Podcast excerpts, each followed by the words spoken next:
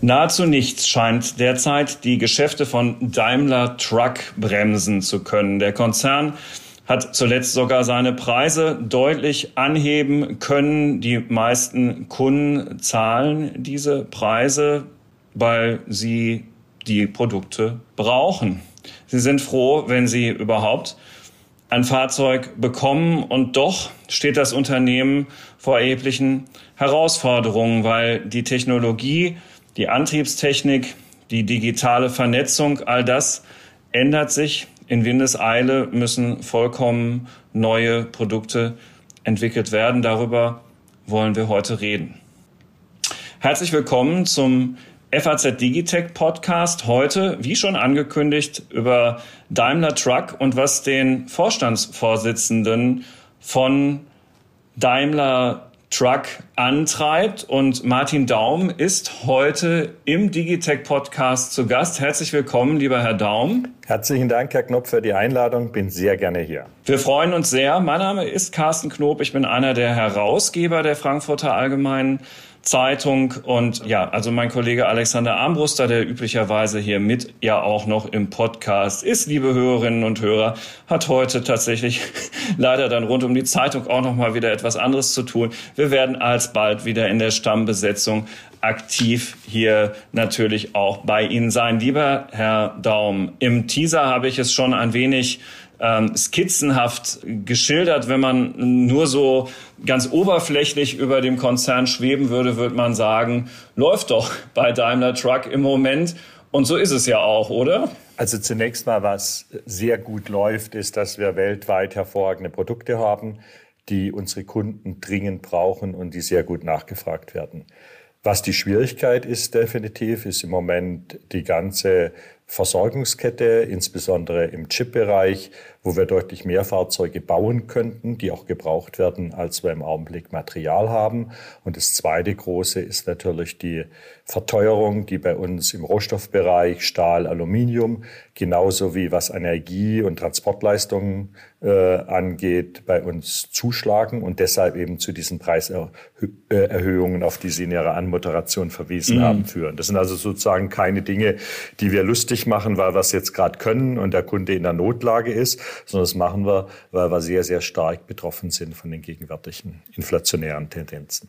Es ist ja doch interessant, gleichwohl, lieber Herr Daum, dass nicht Kunden bei Ihnen abbestellen. Also die Weltwirtschaft ist im Stress. Es gibt gerade auf die Lieferketten, und Daimler Trucks sind ja Teil von Lieferketten logischerweise, einen so enormen Druck, sei es durch Covid oder eben durch die Auswirkungen, die der Krieg hat, dass man sich ja denken könnte, na ja, also möglicherweise werden da auch Kunden vorsichtig. Aber das scheint ja überhaupt nicht der Fall zu sein. Also die Nachfrage ist da. Wenn es Probleme gibt, dann hat das wieder damit zu tun, dass Sie wegen dieser Lieferketten Schwierigkeiten, Chips oder so nicht bekommen. Aber es ist nicht so, dass bei den Kunden Nachfrage fehlt.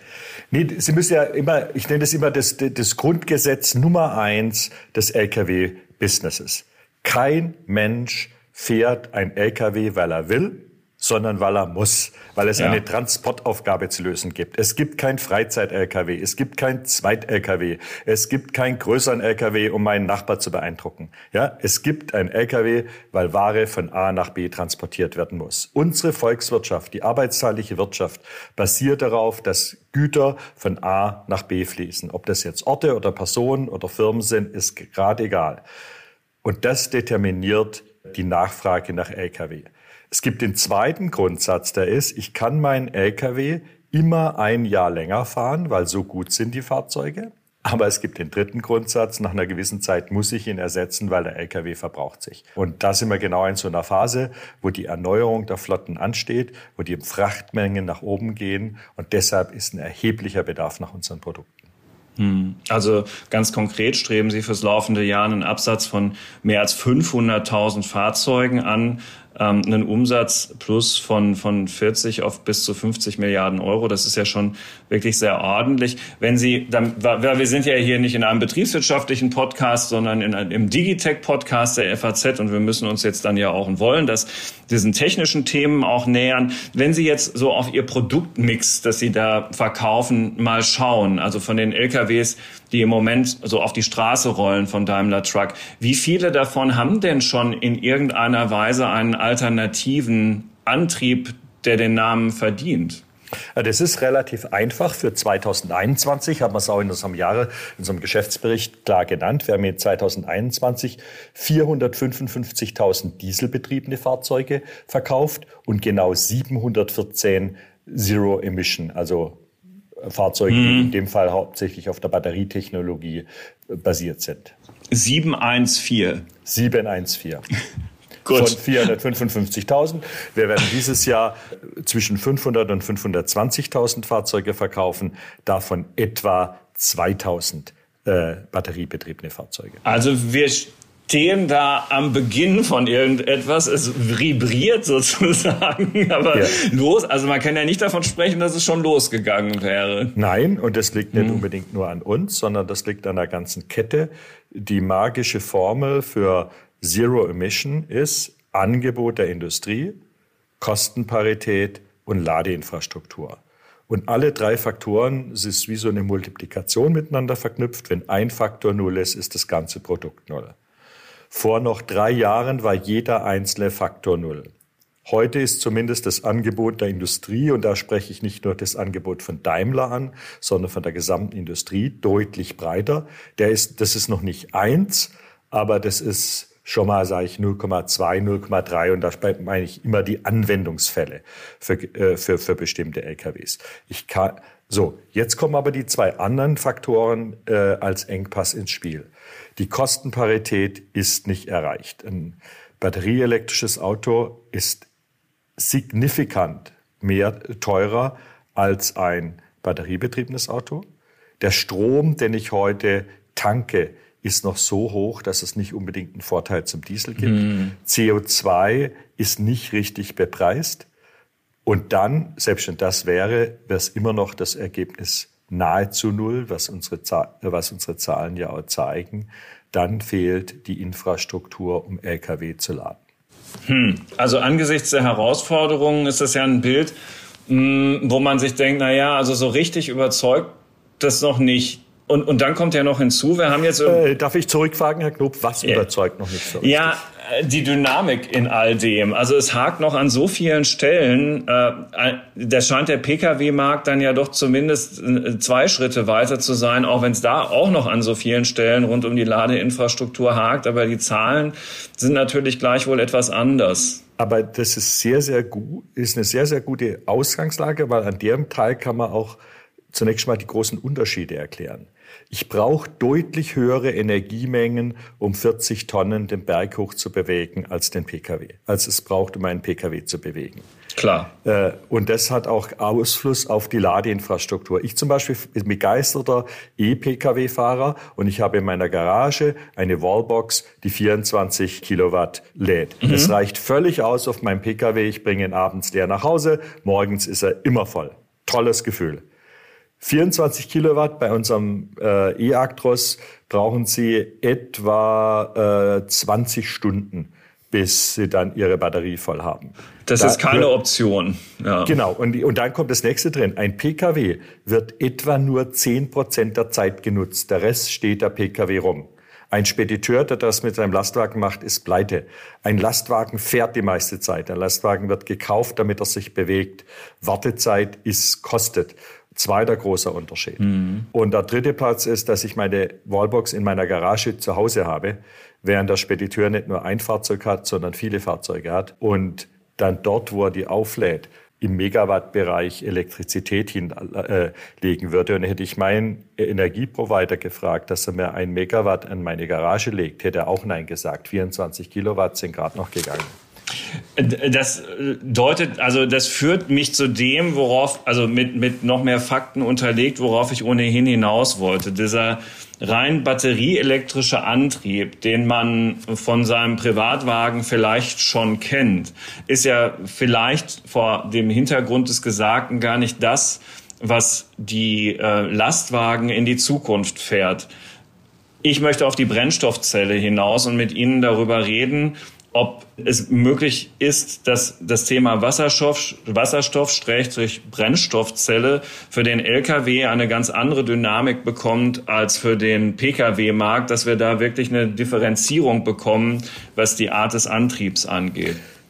Wird es und sein, aber ich möchte weiterhin auch die Lanze für die Batterie brechen. Also bevor wir eins weitergehen, ist die Batterie ist ein ganz wichtiger Baustein. Deshalb sind wir bei Daimler Truck sagen, wir brauchen beides. Okay. Ja, es darf nicht der Eindruck entstehen, wenn man die ganzen Probleme, die ich jetzt aufgezählt habe, dass das heißt, es wird nicht kommen. Es zeigt nur, dass das Brett, das wir zu bohren haben, deutlich dicker ist und nicht nur für uns, sondern auch für die Elektrizitätswerke und für die Supplierindustrie, die uns die Batterien bringen. Da sind viele Hausaufgaben zu erledigen und dann kommt eben der Punkt mit rein, unsere Autos werden gekauft, um Geld damit zu verdienen. Es ist ja nicht zufällig, dass ich in meiner Gehaltsklasse, ohne jetzt hier angeben und arrogant wirken zu wollen, es ist natürlich für mich leichter, ein batteriebetriebenes Fahrzeug zu fahren, wo ich nicht nach den Kosten frage, sondern wo ich es einfach cool finde zu fahren. Das ist aber nicht, hätte ich jetzt 100 Taxis, mit denen ich Geld verdienen müsste, käme ich vielleicht zum anderen Schluss. Ja, dann wäre das die Kostenparität deutlich wichtiger. So, jetzt haben Sie aber völlig richtig gesagt, es kommt am Ende natürlich auch umgekehrt Energiemengen zusammen und ich denke jetzt zum Beispiel auch LKW-Ladungen im Alpentransit, wo es für viele 10, 30, 40, 50 Kilometer den Berg hochgeht, wo plötzlich der Energiebedarf so hoch wird, dass wir es gar nicht batterieelektrisch darstellen können. Und dann kommen wir plötzlich in das Thema rein, gibt es einen anderen Energieträger? Und das ist die grundsätzliche Frage, die wir uns stellen müssen. Wie werden wir in Zukunft grüne Energie transportieren und lagern? Und da kommt die Brennstoffzelle rein. Mhm. Übrigens auch noch eine Grundsatzplädoyer vorne raus. Wir retten den Planeten nicht, wenn wir in Deutschland Kohle verstromen und damit eine Batterie aufladen, ob im PKW oder im LKW. Da ist mehr CO2 in der Luft, als wenn ich dann in einem sauberen Diesel-LKW den Kohlenwasserstoff verbrenne. Es geht nur, wenn wir ausschließlich grüne Energie verwenden. Und deshalb muss parallel zur Umstellung in der Mobilität eine komplette Umstellung der Energiewirtschaft kommen.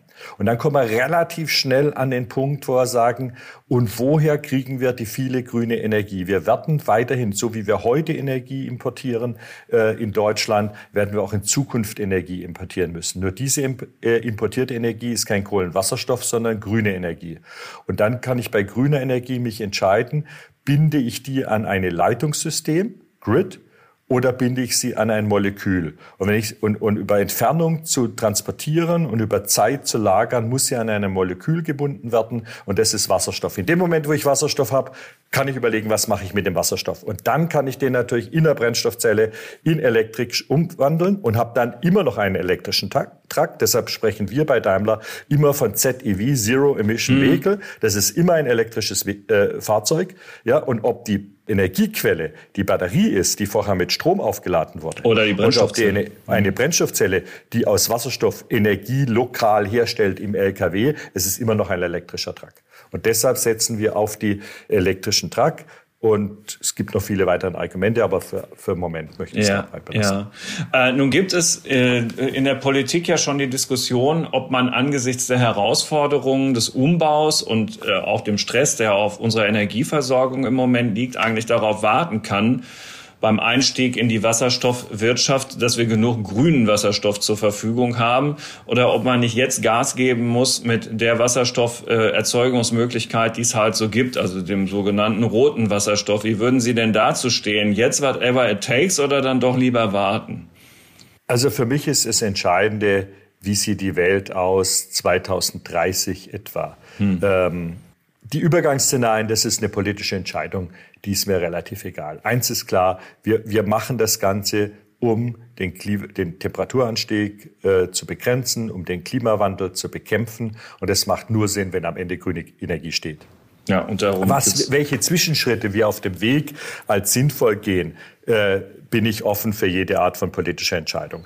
Wir basieren unsere Strategie im Moment drauf, dass wir die relativ kleinen Mengen, die wir im Moment verkaufen und auch bis 2025, das können dann 10.000, 15.000 Lkw sein, dass wir rein batterieelektrisch herstellen, dass dann so ab Mitte der zweiten Hälfte des Jahrzehnts, sagen wir von 2027 bis 2035, wir auf beide Energieträger parallel setzen, weil der Bedarf so steigen wird, exponentiell, dass die Belastung des Systems, sowohl der Wasserstoffproduktion als auch des elektrischen Grids, so hoch sein wird, dass man beides braucht.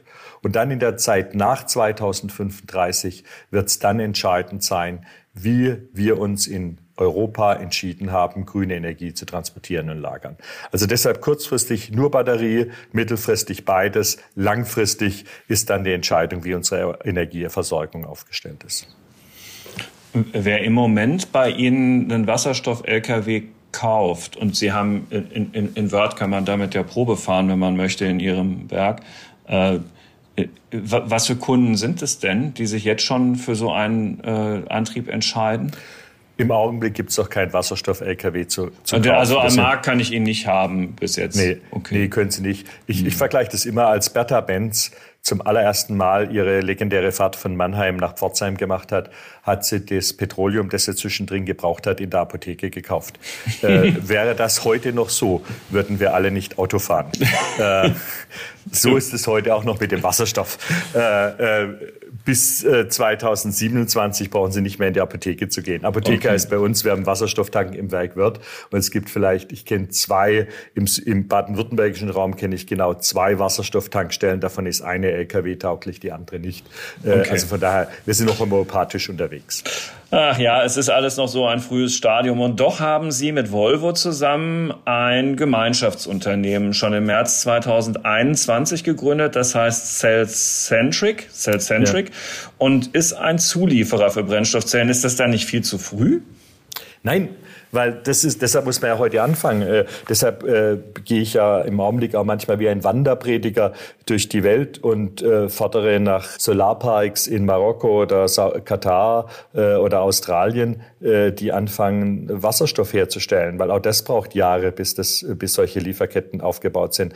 Deshalb antichambrieren wir bei allen möglichen Energieunternehmen, dass wir Megacharger an Raststätten brauchen. Deshalb investieren wir zusammen auch mit Wettbewerbern, in dem Fall Volvo und Traton, in ein Charging-Network in Europa, wo man mit 1 Megawatt LKWs beladen kann. Das sind alles irre Zeiten. Wir haben unser Joint Venture mit Traton und Volvo letztes Jahr um diese Zeit etwa angekündigt. Wir haben jetzt die Ministererlaubnis gekriegt aus EU, dass das kartellrechtlich in Ordnung ist. Wir haben ein ganzes Jahr verloren, wo geprüft wurde, ob das überhaupt behördlich erlaubt werden kann oder nicht. Wir können jetzt erst mit der Arbeit anfangen. Ich würde sagen, bis da die erste LKW, also Megawatt Charging-Säule irgendwo steht, wird mindestens ein weiteres Jahr, wenn nicht zwei, und das ist dann 2 Jahre vergehen, und das ist dann eine Ladesäule. Und wer aber heute deswegen nicht anfängt, der wird dann im Jahr 2030, wo wir bis zu 60% unserer LKWs als ZEV verkaufen wollen, nie fertig werden. Deshalb muss man heute anfangen. Deshalb darf man sich auch nicht durch die kleinen Zahlen im Augenblick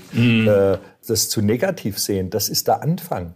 Ich nenne das immer, für mich gibt es 3 Phasen in jeder Art von Produktentwicklung. Die erste ist die Gaining-Headline-Phase. Da mache ich Presseevents und lade sie ein und mache noch ein Feuerwerk. Und ich sage immer, je besser das Essen, je größer das Feuerwerk, desto mehr müssen Sie aufpassen, ob ich da nicht nur Augenwischerei betreibe. Und wir haben auch schon Feuerwerke gemacht. Die zweite Phase ist, die nenne ich Gaining Knowledge. Das ist eher eine stille Phase. Da sind auch Fehlwege dabei. Da sind auch Entwicklungen dabei, Teile dabei, die sich eben nicht bewähren. Da gibt's negative Überraschungen, dass die Dauerhaltbarkeit nicht da ist. Wir haben irgendwann vor Jahren mal festgestellt, dass bei der Brennstoffzelle ja dummerweise bei der Umwandlung Wasser entsteht. Jetzt fahren Sie mal bei minus 40 Grad in Nordnorwegen mit Wasser, das dann doch blöderweise gefriert. Sofort, ja. Ja, dann, und solche Themen. Alles technisch lösbar. Aber Sie müssen es erst mal erleben und dann die Lösung entwickeln, und wusch ist wieder ein Jahr weg. Und deshalb müssen Sie solche Dinge frühzeitig anfangen. Und da sind wir mittendrin. und wir werden die Produkte machen und deshalb sind wir in der Brennstoffzelle nicht hinterher, sondern wir haben es eigentlich abgestimmt mit der Zeit, wenn wir erwarten, dass Firmen wie BP, Total, Shell, Air Liquide, Linde, alles Firmen, mit denen wir im Wasserstoffbereich zusammenarbeiten, dann auch Wasserstoff in der breiten Fläche anbieten. Wir haben zum Beispiel mit Shell eine Vereinbarung, dass wir ab 2025 auf dem Korridor Rotterdam, Köln, Hamburg, wo ziemlich viel Fracht transportiert wird zwischen den Häfen, dass dort eine lückenlose Wasserstoffversorgung gewährleistet ist und wir auch die entsprechenden LKWs dazu stellen, die dann auf dieser Strecke fahren können. Spannend. Ich verdaue immer noch so ein bisschen an dem Jahr, das sie für die Genehmigung gebraucht haben. Das kommt leider hier im Digitec-Podcast auch zu häufig vor, dass viele Dinge einfach viel zu lange liegen bleiben aus Gründen, die nicht so richtig nachvollziehbar sind. Gehen wir mal weg von der... Ich hätte noch ein schöneres Beispiel auf der Weise. Ja, wenn Sie mal jemand mit der Energiewirtschaft reden. Wir brauchen Minimum an einer normalen Raststätte, wenn ein größerer Prozentsatz der Fern-LKWs elektrisch fährt, etwa 20 Megawatt Strom, die zur Raststätte geht. Minimum, es könnte auch 40 sein. Fragen Sie mal jemand von der Energiewirtschaft, wie lang der Genehmigungsprozess ist, um eine Hochspannungsleitung zu einer beliebigen Raststätte, gerne auch in einem Waldstück und abseits der Zivilisation zu legen. Das wird dann länger als ein Jahr sein. 5 bis 10 Jahre um Gottes sprechen Sie da. Ja, so werden wir das nicht schaffen. Der Herr Habeck hat doch noch ein ganz bisschen zu tun in all dieser Hinsicht. Aber gehen wir mal weg von dem Thema Antriebstechnik, weil es gibt ja noch einen anderen spannenden Punkt, der von der Antriebstechnik unabhängig ist, weil auch einen dieselbetriebenen LKW kann man natürlich autonom fahren lassen. Man kann ihn vernetzen, man kann den Fahrer, so es noch einen gibt, nach allen Regeln der Kunst entlasten. Sagen Sie doch unseren Hörerinnen und Hörern, die jetzt keine Spediteure in der Regel sein werden, zum Einstieg erstmal, was im Moment so in der Hinsicht eigentlich normal ist. Wenn ich bei Ihnen jetzt, wir sind jetzt weg vom Wasserstoff, weg von der Batterie, ich gehe zu Ihrem Händler und bestelle mir einen State-of-the-Art Verbrenner LKW mit der optimalen Konnektivität und Teilautonomie. Was kann das Auto dann? Also zunächst mal sprechen wir nicht von Teilautonomie, sondern bei uns gibt es entweder Fahrerassistenzsysteme, die den Fahrer unterstützen, aber weiterhin ihn voll in der Verantwortung haben, aber unterstützen. Und wir sprechen dann von Autonomie, wenn wir den Fahrer aus dem Auto nehmen können. Zweites ist Zukunftsmusik noch nicht sicher da, ob es funktioniert. Wir sind sehr überzeugt, dass es funktionieren kann. Deshalb investieren wir in diesen Bereich. Ist ein eigenes Thema, können wir uns später widmen. Ist, sage ich, in Europa für die nächsten 4 bis 5 Jahre nicht relevant. Okay. Gehen wir zum ersten Thema. Was bekommen Sie? Erstens mal, Ihr Auto ist voll connected. Das connected heißt verbunden mit dem Internet, mit der Cloud, sendet Daten und auch Ihr Spediteur kann Ihnen Daten ins Auto senden. Wir können, wenn wir merken, dass wir die Software verbessern müssen, hat man die Fähigkeit, die Software ein Update zu machen über die Software. Over the Air, nicht ins fahrende Fahrzeug hinein, weil das unsicher wäre, aber dann in das stehende Fahrzeug hinein. Wenn Sie ein Problem haben und bei unserem Kunden Customer Assistance Center, das sind immer englische Begriffe, ich bitte um Verzeihung, anrufen, dann kann der reinschauen in die Daten Ihres Fahrzeuges und sagt, ja, der 3. Zylinder hat Störungen, das sieht aus, wie wenn die Elektronik nicht ganz funktioniert. Aber ich bin jetzt kein Techniker, wenn ich jetzt Blödsinn sage und einer Ihrer Hörer denkt, ich sage Blödsinn, bitte ich um Verzeihung, dann war das nur das Beispiel. Es wird eine Zylindersteuerung geben, Herr Daum, ich bin mir sicher. Dann kann er sagen, Sie können noch weiterfahren, Sie können nicht schneller als 80 Stundenkilometer fahren, aber es macht nichts aus, aber Sie können auch gut noch 100 Kilometer bis nach Hause fahren.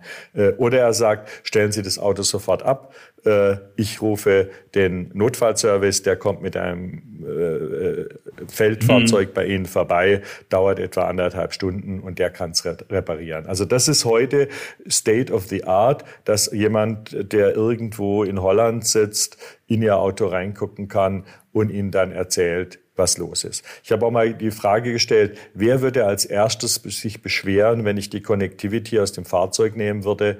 Und dann kam wie aus der Pistole geschossen vom Mitarbeiter die Antwort, dann wird das Customer Assistance Center sofort in Hungerstreik drehen, weil die plötzlich blind sind.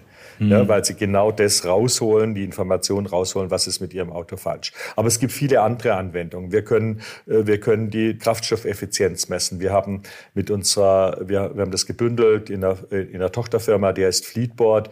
Die macht immer wieder bundesweite, europaweite Wettbewerbe unter Fahrer um den geringsten Kraftstoffverbrauch, aber in einem Art interaktiven Setting, dass man ihnen auch zurückmeldet, warum sie jetzt nicht gewonnen haben. Sie haben zu häufig gebremst, sie sind nicht vorausschauend genug gefahren. Da gibt es unheimlich viele Dinge, die heute positiv, didaktisch, helfend und am Ende auch für die Speditionen, in dem Fall auch für die Umwelt, positiv reinkommen.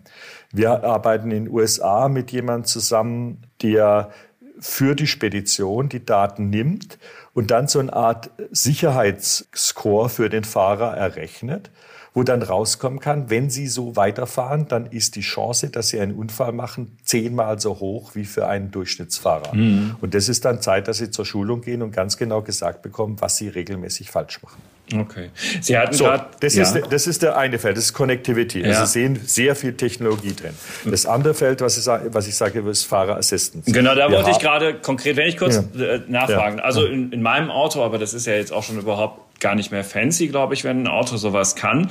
Kann ich, wenn ich auf der Autobahn unterwegs bin, an meinem Lenkrad 2 Knöpfe drücken und dann fährt das Auto tatsächlich nicht nur im Stau, sondern auch in einem ganz normalen, fließenden Verkehr, wo es allerdings irgendwie voll ist, wo ich absehen kann, es ist relativ, also es gibt zum Beispiel zwischen Hannover und Hamburg so eine Strecke, da muss man, glaube ich, die ganze Zeit 120 fahren und es ist grausam voll und man kann sowieso nicht überholen und dann kann ich das Ding sozusagen einfach so fahren lassen, dass ich eigentlich gar nichts mehr machen muss. Also es ist kein Stop and Go, sondern ich habe zwar die Hände am Lenkrad und wenn nicht, kriege ich ordentlich Schimpfe von meinem Auto, dass ich sie nicht am Lenkrad habe, aber im Prinzip fährt es da einfach so durch. So, gäbe es sowas beim LKW auch schon? Aber hallo, 100%. Okay. Das wird mit dem schönen deutschen Wort Abstandsregeltempomat bezeichnet. Okay. Können Sie jeden Ausländer, englisch sprechenden Menschen zur Verzweiflung bringen, wenn Sie das wiederholen lassen. Also Abstandsregeltempomat. Also das ist der regelt den Abstand zum Vordermann. Sie können sogar wählen, ob wollen Sie einen ganz weiten Abstand haben oder wollen Sie näher auffahren, also Ihre Risikobereitschaft. Das kann ich zum Beispiel nicht. Mindestens mittleres, wenn nicht gar weites Level. Der Abstandsregeltempomat im LKW passt sich an die Geschwindigkeit an. Das heißt, wenn Sie mit 20 Stundenkilometer fahren, ist der Abstand geringer, als wenn Sie mit 60 Stundenkilometer fahren. Wir haben sogar den prädiktiven Abstandsregeltempomat, das Wort wird länger. Das heißt, wenn Sie alleine unterwegs sind und Sie fahren einen Berg runter, dann kann er auch mal eine Tempospitze reinnehmen, damit Sie dann auf der anderen Seite den Berg hoch mit Tempo reinkommen. Also immer natürlich die Verkehrssituation erlaubt das. Aber es wäre ja natürlich blöd, es ist ein Unterschied, ob Sie einen Berg runterfahren, der noch 10 Kilometer länger den Berg runtergeht, oder ob Sie noch 200 Meter Berg runter haben und dann geht's lang den Berg hoch. Da können Sie es auch durchrollen lassen. Also auch das, Prädiktion ist ganz wichtig, bringt für eine normale Spedition auf langer Strecke etwa 2% Spritersparnis. Gut, das ist viel.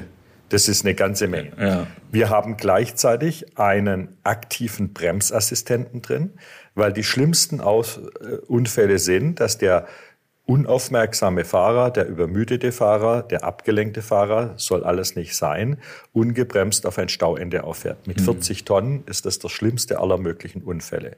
Wir haben ein System, und ich sage jetzt mal, das zu 90% die Chance rausnimmt, dass das Auto aktiv zum Stillstand gebremst wird. Der Sprung von 90 auf 100 ist exponentiell. Das ist notwendig fürs automatisierte Fahren, wenn kein Fahrer mehr drin wäre. Deshalb ist der Fahrer immer noch in der Verantwortung. Aber es ist in unserer Aufsicht immer noch besser, 90% der Unfälle zu verhindern, als gar nichts zu tun. Aber um 100% zu verhindern, ist deutlich mehr notwendig an Sensorik, an Abschätzungen. Das ist eine riesen technische Herausforderung. Aber auch das kann unser Fahrzeug heute zum Stillstand bremsen in den meisten aller Fälle. Wenn Sie ein verantwortungsvoller Spediteur sind, haben Sie Ihr Auto auch mit dem Abbiegeassistent ausgestattet. Der blickt nämlich in den toten Winkel rein. Das ist vor allen Dingen in der Stadt wichtig. Falls sich dort ein Kind, ein Fahrradfahrer oder sonst jemand Schützenswertes aufhält, dann bremst Ihr Auto aktiv ab und verhindert auch dort Unfälle. Das mit den Radfahrern passiert ja gar nicht so selten, wie man den Zeitungen an Ort und Stelle ja recht regelmäßig entnehmen kann. Das ist alles gut, dass es das gibt, führt aber natürlich zu der Frage, die wir on hold gestellt haben und die ich jetzt anders formuliere. In dem Moment, wo Sie so weit sind, Sie sagten jetzt im Moment noch, ist das mit der Autonomie alles Zukunftsmusik. Ja, klar. Aber wenn ich mich jetzt entscheide, einen Beruf zu ergreifen, lohnt es sich noch, Lastwagen-Kraftfahrer zu werden? Ja, aber hallo, allemal, also nicht wegen dem Thema Zukunftsangst. Das ist, jetzt sag ich mal eins, ich würde jetzt provozieren, das ist eine typisch deutsche Frage. Wir haben eine... Stellen Sie sich mal vor, wenn diese Frage der Erfinder des Mähdreschers gefragt würde. Lohnt es sich überhaupt noch Bauer zu werden, wenn morgen der Mähdrescher erfunden wird? Und dann hätten wir den Mähdrescher nicht erfunden. Dann würden zwar heute 60% aller Deutschen weiterhin mit Sensen über Weizenfelder laufen, um das tägliche Brot zu sensen. Gut, dass damals der Mähdrescher erfunden wurde. Das ist meine eine Antwort drauf. Die andere Antwort ist drauf: Wir werden nie das menschliche Gehirn ist so ein wunderbares Instrument, dass es computermäßig noch viele, viele Jahre dauern wird. Und wir zwei, ich würde mal sagen, zumindest während unserer professionellen Lebenszeit nicht mehr erleben werden, dass das komplett ersetzt wird. Ja, aber wir sind ja auch schon beide über 50. Ja, bevor jeder LKW ohne Fahrer unterwegs ist, werden Zeitungen wie die FAZ von einem Computer geschrieben. Okay. Also ich glaube, da sind wir beide gleichzeitig ohne Arbeit. Nee, jetzt lassen wir das Scherzen beiseite. Es geht hier zunächst mal drum, es gibt für mich zwei komplett unterschiedliche Fahrsituationen, die auch wieder exponentiell unterschiedlich sind. Die eine Fahrsituation ist die auf der Autobahn. Ein geschützter Raum, wo jeder in die gleiche Richtung fährt, wo man mit einer relativ ähnlichen Geschwindigkeit unterwegs ist. Ich komme zum Thema nochmal in einer Minute. In einer relativ gut ausgebauten Infrastruktur und wo jeder Fußgänger, jedes Tier, jeder Fahrradfahrer sofort Gefahr signalisiert. Und Gegenverkehr eigentlich auch nicht vorkommt. Und wenn, dann ist es auch Gefahr.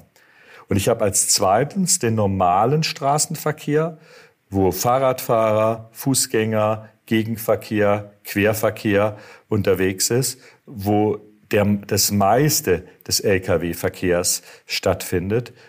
Und während ich mir vorstellen kann, die Autobahn abzubilden, automatisiert, ist das Fahren in der Straßensituation, in der Stadtsituation, schon auf einer Landstraße für mich so viel schwieriger, dass ich das frühestens Ende des nächsten Jahrzehnts sehe. Ende des nächsten Jahrzehnts. Okay. Das heißt 2040. Ja. Es ist immer schwierig für Wahrsager, Jahreszahlen mitzuliefern. Eigentlich sagen, es wird eines Tages in der Zukunft stattfinden. Dann bin ich immer richtig, aber die Zukunft wird noch weit rausliegen. Okay. Wir sind im Augenblick selber unterwegs und deshalb, ich spreche hier aus Erfahrung. Wir machen das in den USA. Warum? Weil die Straßen besser sind, weil der Rechtsraum länger ist, die Distanzen sind größer und auch ganz wesentlich, die Differenzgeschwindigkeit zwischen Pkw und Lkw ist deutlich geringer. Klar, als wegen der Geschwindigkeitsbegrenzung. Ja, und weil der Lkw schneller fahren darf in den USA, kommt auch dazu. Also Pkw und Lkw schneller, Pkw langsamer. Wir fahren heute zwischen Albuquerque, New Mexico und Amarillo auf der Langstrecke. Wir haben die Fahrt von Albuquerque nach Amarillo relativ gut im Griff. Da könnte ich mir zutrauen, sind wir relativ schnell 1-2 Jahre fähig, ohne Fahrer zu fahren. Die Schwierigkeit ist in der Stadt, wo dann plötzlich der Verkehr deutlich dichter wird. Und die besondere Schwierigkeit ist dann die 500 Meter, die es von der Autobahnausfahrt bis zum Speditionshof, wo die Fahrt startet, zu machen. Das ist deutlich schwieriger, also wirklich exponentiell schwieriger und kostet sicherlich nochmal 1-2 Jahre, bis wir dann das kommerziell einsetzen können. Also deshalb, wir sind dran, es ist unheimlich schwierig und wir lernen jeden Tag neue Schwierigkeiten mit dazu, aber das ist genau die Herausforderung, die es dann zu lösen gilt.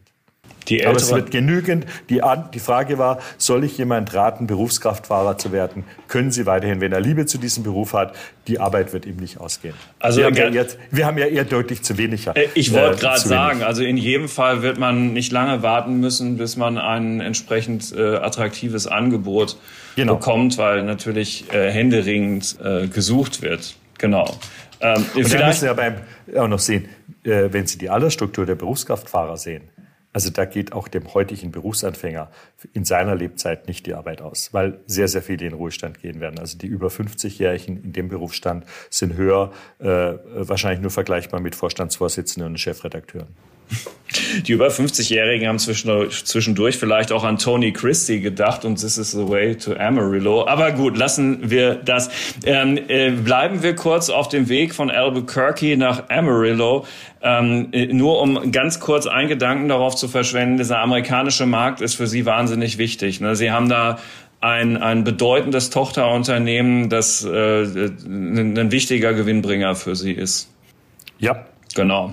Während der russische Markt für Sie nicht so wichtig war, weil er sowieso einen viel, viel geringeren Umsatzanteil hatte und Sie dort auch sich weitestgehend zurückgezogen haben.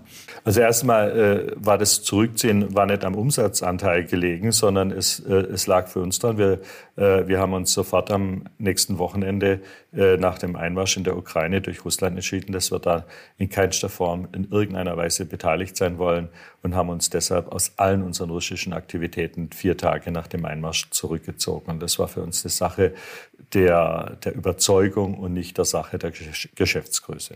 Sagt Martin Daum, der Vorstandsvorsitzende von Daimler Truck, der weltweit größte Nutzfahrzeughersteller, heißt es zumindest auf Wikipedia. Wikipedia hat ja meistens recht.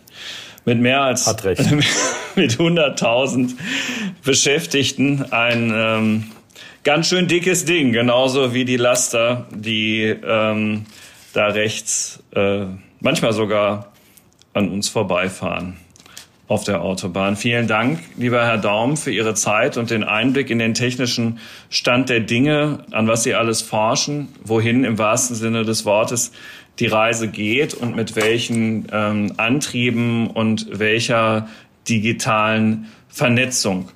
Der eine oder andere kann weiter sagen, dass es sich weiter lohnt, in diesen Beruf einzusteigen. Ich könnte mir allerdings auch vorstellen, dass es bei Daimler Truck attraktive Arbeitsplätze für Ingenieure und junge Menschen gibt, die von digitalem Ahnung haben, sage ich jetzt einfach mal so. Vielleicht kann man das ja auch in Erwägung ziehen. So oder so danke ich herzlich fürs Interesse am FAZ Digitec Podcast. Wenn Sie laufend über digitale und Mobilitätsthemen informiert sein möchten, nutzen Sie bitte auch unsere FAZ Digitec App. Dort finden Sie auch die ganzen Inhalte unserer Technik- und Motorredaktion, die ja einen recht guten Ruf in der Branche genießt. Danke, Herr Daum. Ganz herzlichen Dank, hat riesen Spaß gemacht. Danke für Ihre Fragen. Bis bald. Tschüss. Bis bald, ciao.